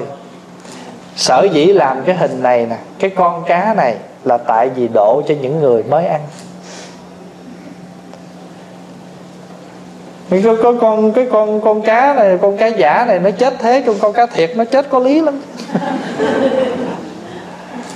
thật sự đó là là mình ăn chay mà thuần thành rồi mình đâu có cần mấy đó làm chi những cái người ta mới á, ta cần ăn cho nó ngon, cho nó hấp dẫn người ta.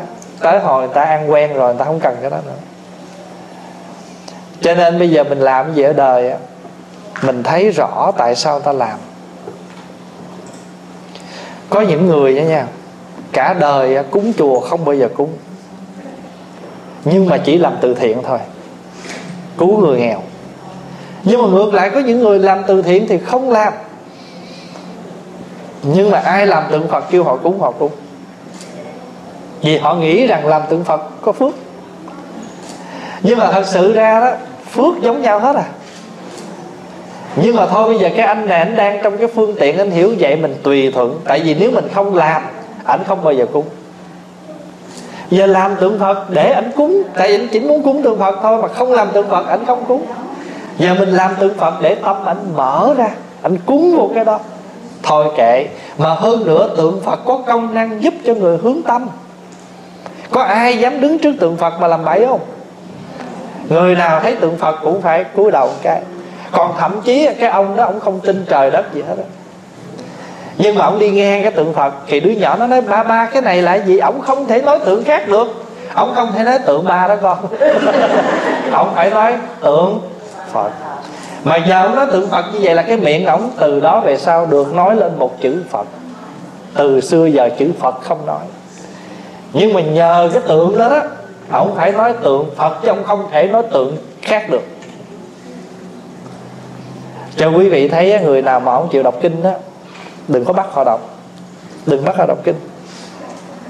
Quý vị chép mấy câu ra dán đầy nhà. Nhưng mà không có chép nhiều, một, hai câu, hay thôi. Ví dụ cái câu,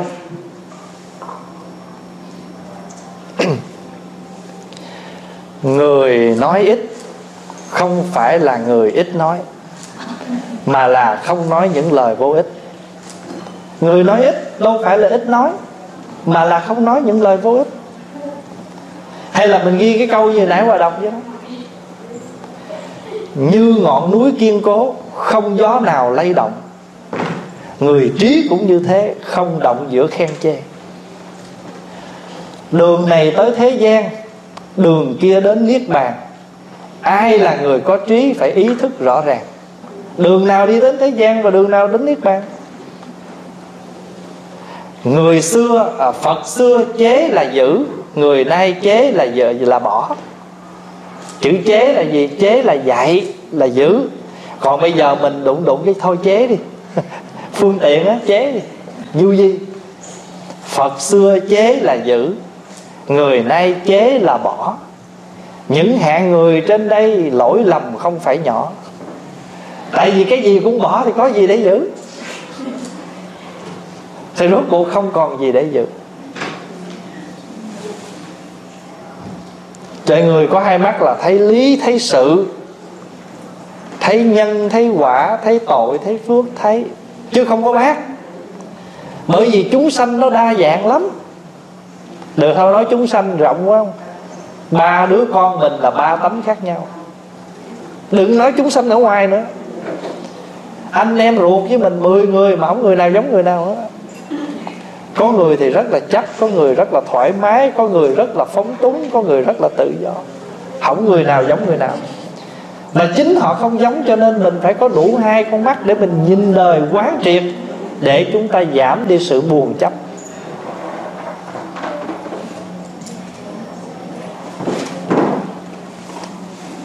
Bây giờ quý vị hiểu được chỗ một mắt, hai mắt, không mắt rồi ha.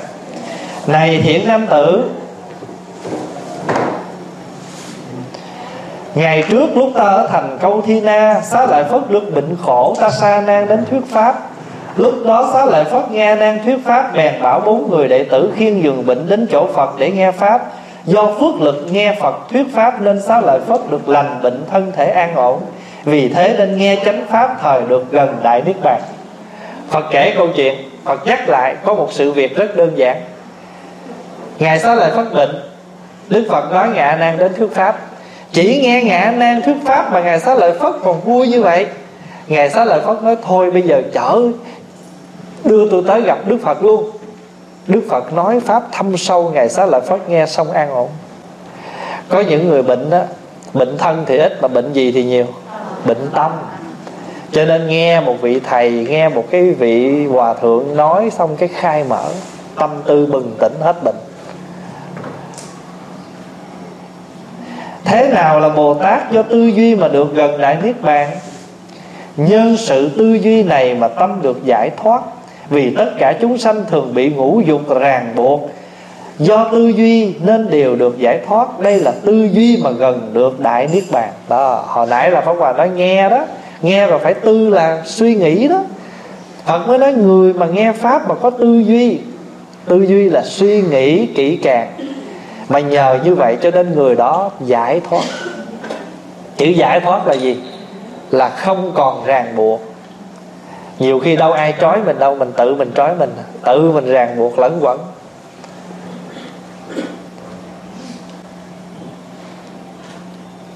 Tất cả chúng sanh thường bị bốn tướng sanh sanh tướng, lão tướng bệnh tướng, diệt tướng do bốn tướng này làm cho phàm phu. Đến tu đà hoàng bị nhiều khổ não. Nếu người có thể nhiếp niệm khéo tư duy, giàu gặp bốn tướng này nhưng tâm chẳng bị khổ não, đây cũng là do tư duy mà được gần đại niết bàn. Con người mình bị bốn tướng chi phối phải không? Tướng sanh, tướng già, tướng bệnh, tướng chết mà người có hiểu pháp á, bốn tướng này nó sinh khởi hàng ngày nhưng mình giảm khổ. Mình không dám nói hết khổ. Bây giờ mình chưa dám nói mình hết khổ nhưng mà mình giảm khổ. Hôm qua trước khi đi qua đây á thì pháp hòa nghe tin là ba của một phật tử pháp hòa quen lâu năm rồi không có gặp. Thì gần đây mới nghe ông cụ bệnh mới nghe thôi ông cụ bệnh nặng lắm vô bệnh viện và nghe nói là bác sĩ khuyên là phải rút ống. Thì phật tử cho phú hòa hay, thì phú hòa mới tranh thủ gọi thăm. Trước khi đi qua đây, thì phone thăm thì ảnh mới bắt phone ảnh nói dạ ba con mất hồi chiều rồi, rút ống ra là ông già đi liền. Mà ngày trước á, con có thể con buồn khổ dữ lắm. Nhưng mà từ ngày con học phật rồi á, bây giờ từ hồi nãy giờ con quán chiếu, con thấy là sao con đủ bình tĩnh thật sự ra, con không nghĩ là ba con mất. Tại con chuẩn, con không bao giờ con nghĩ ba con mất. Mẹ con bệnh rề rề. Thì con nghĩ mẹ con là người mất trước. Ông già con đang khỏe, ông chăm sóc mẹ con bao nhiêu năm nay mà đụng cái ông bị sốt cái chết. Con không ngờ, con không nghĩ ba con chết. Là bây giờ mở tủ lạnh ra là thức ăn của ba con làm đầy đủ hết mọi việc như bình thường ngày ngày. Tự nhiên một cơn sốt thôi chết. Thật là con không ngờ nhưng mà rồi, con cũng trở lại, con quán chiếu, con tư duy, con thấy rằng phật nói không có sai. Cái gì đến là phải đến rồi. Giờ con có khổ thì ông già cũng đi rồi. Mà con khổ thì con không đủ bình tĩnh để sắp xếp mọi việc trong gia đình. Mà bà già, con thấy con kiểu này là bà già, con sẽ khổ nữa. Tại vì xưa nay bà già sống là nhờ ông già. Mà bây giờ con như vậy thì bà già nghĩ tới thân phận bà già. Những ngày sau bà già sẽ quỷ xuống nữa cho nên con bình tĩnh để giúp cho bà già yên lòng là mọi người sẽ có xung quanh bà già để trợ duyên. Cho nên thưa quý vị là cái đó gọi là giải thoát. Giải thoát không có nghĩa là mình bị một cái gì rồi mình phải đi đâu mới được giải thoát. Nhưng mà những cái gì mình chấp trước, những cái gì mình bắt buộc, bây giờ mình không còn nữa. Để tâm mình nhẹ nhàng. Phong Hòa ví dụ như á Hai vợ chồng sống chung với nhau. Đến một lúc nào đó duyên tận Không còn đủ cách nào để hàn gắn, Cứ nhẹ nhàng giải thoát. Đừng có sao, Phải phải một trận ấu đả, Đánh đập, đủ chuyện rồi mới giải thoát. Sao giải thoát? Nhẹ từ lúc đầu. Nếu mình không thấy cách nào được nữa. Nhưng mà đa số người mình thì không được cái đó. Người Mỹ họ giải thoát nhẹ lắm. Xong rồi có thể gặp như bạn bè, Nói chuyện bình thường, có gì hết. Còn mình là người đó Cách như 10 năm rồi Mà mọi nhắc tới là mình vẫn bực bội, Phiền não. Mình nói xấu nhau nữa. Cho nên mình phải hiểu cái điều là Cái chữ giải thoát trong nhà Phật, Nó không có nghĩa là mình phải đi đâu mới được giải thoát. Mà khi tâm mình nhẹ nhàng Trước mọi sự việc nó đến. Cho nên cái kết luận của cái chỗ này tất cả chúng tất cả pháp có bốn tướng. Sanh già bệnh chết. Nói một cách khác nè, cái hoa này nó cũng có tướng sanh, tại vì nó từ cái hạt nó lên nè. Nó nó cũng có tướng già, rồi nó cũng có tướng bệnh là nó héo từ từ nè. Rồi nó cũng có cái tướng chết. Con chó, con mèo, con gà, con nó cũng có cái tướng sanh già bệnh chết của nó cả. Tất cả các pháp có bốn tướng sanh già bệnh chết do bốn tướng này làm cho phàm phu từ tu đào hoàng bị chiều khổ não. Phàm phu cho đến tu đào hoàng thôi chứ còn người mà tập chứng tư, tư đà hàm a na hàm là ta hết khổ mấy cái vụ này rồi.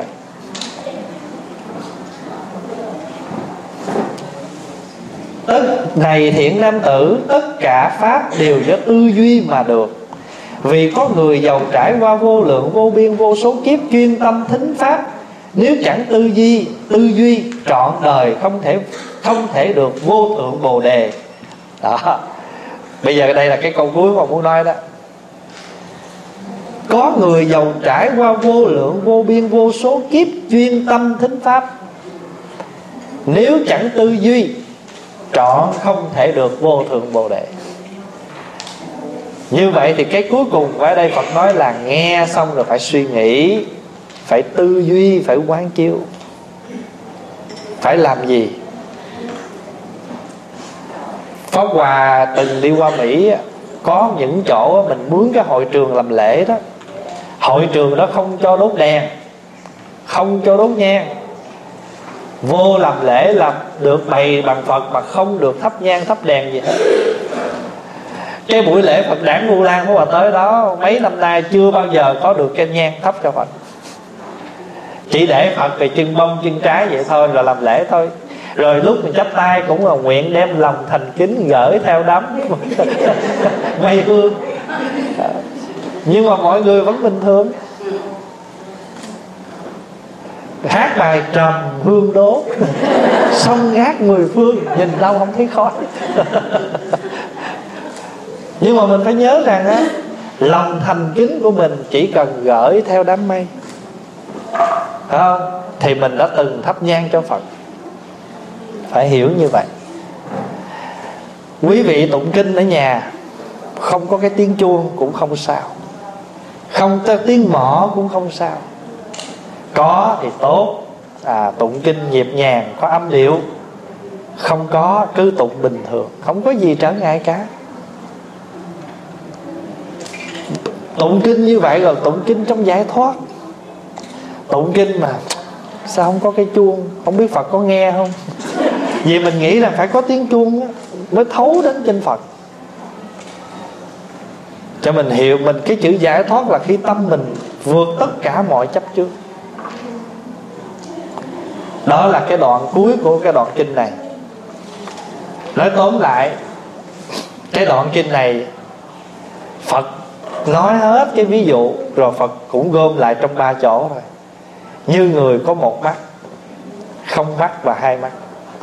Người không mắt là người chẳng hiểu, chẳng tin, chẳng thấy gì hết.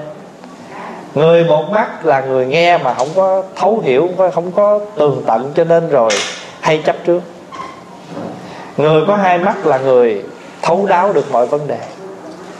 Thường thường quý vị nghe một bên là dễ sanh hiểu lầm, phải không? Nghe cái gì, nghe hai bên thì giảm đi cái sự hiểu lầm. Cũng như vậy thấy mà thấy hết cả hai mặt thì nó khác. À, thấy một mặt không chưa được.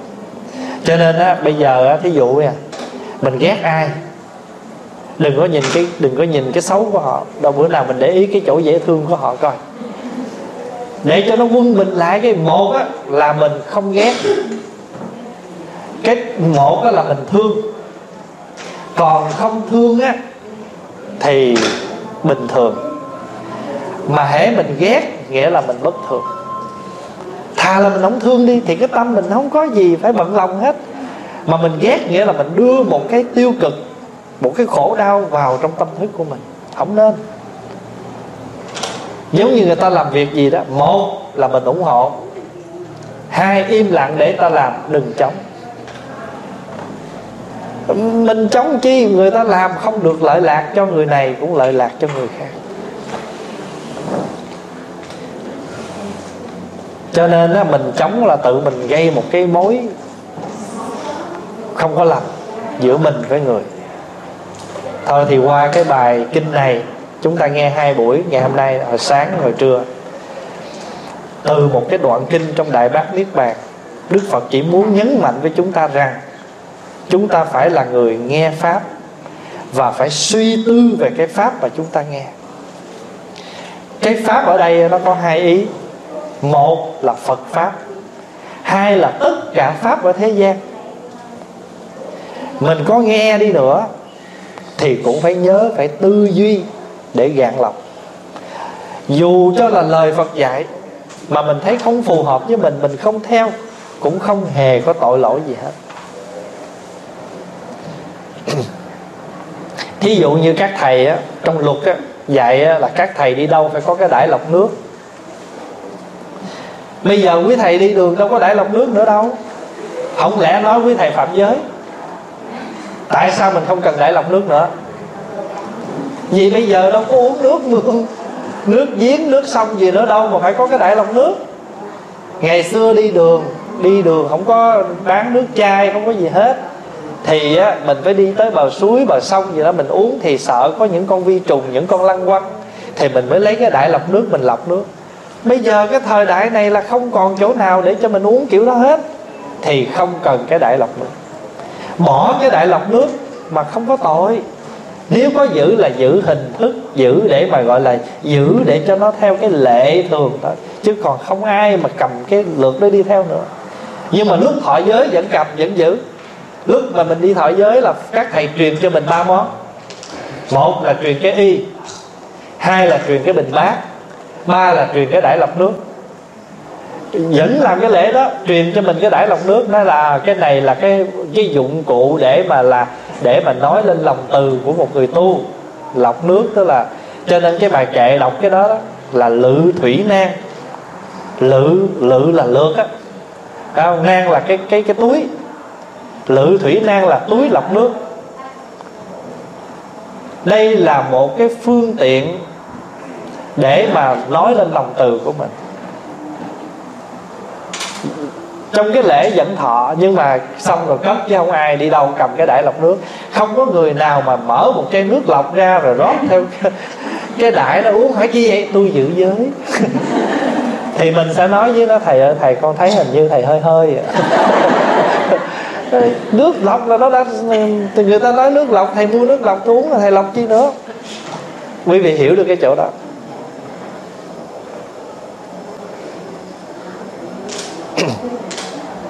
Bình bát á, tiếng phạn nói cho đủ là bát đa la. Nói tắt là bát và cái tiếng bát cái chữ bát đa la được dịch nghĩa là ứng lượng khí. Ứng lượng khí nghĩa là cái khí cụ, cái dụng cụ đựng thức ăn ứng hợp theo khả năng ăn của mình. Tiếng anh nó dịch là gì? Tiếng anh dịch là measure measure instruments cái thí dụ như cái chuông này nè, đựng được nhiêu nước. Hay là mình đưa cái tô bự ra, nhưng mà phóng hòa ăn, mình ăn được có hai muỗng cơm thì múc hai muỗng cơm. Ăn năm muỗng thì múc năm muỗng. Ăn bao nhiêu thì mình múc bao nhiêu, lượng được cái cái dung lượng mà mình ăn. Cho nên gọi là ứng lượng khí. Gọi là bình bát. Rồi, các thầy đi tu đi đâu phải có cái tọa cụ, cái miếng vải để ngồi lâu trải cái đó ra. Hồi xưa là đi vô rừng. Ngồi trong rừng cho nên mỗi lần vô cây gốc cây ngồi trải. Bây giờ có ai vô rừng nữa đâu. Chẳng qua là ham thích đi vô rừng chơi cho nó có vẻ thiên nhiên chút rồi vô ngồi chơi. Bây giờ đi tới chùa nào ta cũng làm cái tổ cụ mà tổ cụ sang, tổ cụ mềm mềm ngồi. Đó, cái miếng quý vị đang ngồi là tọa cụ đó nhưng mà ngày xưa tọa cụ chỉ là một tấm vải chứ không phải là nệm. Tấm vải thôi. Các thầy đi đâu phải xách tấm vải đó theo để mà trải làm chỗ ngồi. Rồi ba cái y đó. Mỗi thầy có ba y. Nhưng mà đi đâu sách y được rồi. Ngày xưa có một cái thầy đó đó. Thầy có nhiều y lắm. Đi tu mà thầy đi đâu thầy cũng chở nguyên xe trắc y không y áo của thầy. Gặp phật phật mới hỏi, thầy đi đâu mà nhiều vậy? Mấy cái này là chi nó dạ đây là quần áo của con, y áo của con. Phật mới nói, nhiều quá. Phật mới lấy một tấm y phật ra ngoài sân, phật ngồi xuống đêm. Một tấm y lạnh quá. Tròn tấm y thứ hai lên, cũng còn lạnh. Tròn tấm y thứ ba lên, vừa đủ ấm. Phật nói, thôi, như vậy kể từ nay về sau, các thầy mỗi người ba y tức là phật tròn ba y lên mà tới cái y thứ ba là đủ ấm. Thì phật nói là người tu của mình là cần đủ tròn ba y cho nên bây giờ có giữ lệ là mỗi lần đi thọ giới là mỗi thầy phải đủ ba tấm y. Cho mình khi mà mình tu, mình học phật á, mình hiểu thấu đáo mọi vấn đề, cái tâm của mình không có chấp trước. Mình thấy ai làm cái gì? Một mình thấy cái điều đó đúng thì mình tán thành. Hoặc là điều đó đúng nhưng mình mình không làm được, mình không thích. Đừng chống, im lặng để người khác làm. Nhiều đã đủ rồi. Là mình giải thoát rồi. Mà hễ mà mình không làm mà mình chỉ trích. Mình chê bai. Mà mình còn đi nói để cho người ta chống cùng với mình cái chuyện đó nữa. Thì không nên. Thì tự mình gieo cái sự phiền não cho mình mà không tự mình cởi mở được cái sự giải thoát cho mình thôi thì hôm nay Pháp Hòa thưa với đại chúng mấy việc như vậy. Chúng đại chúng an lạc.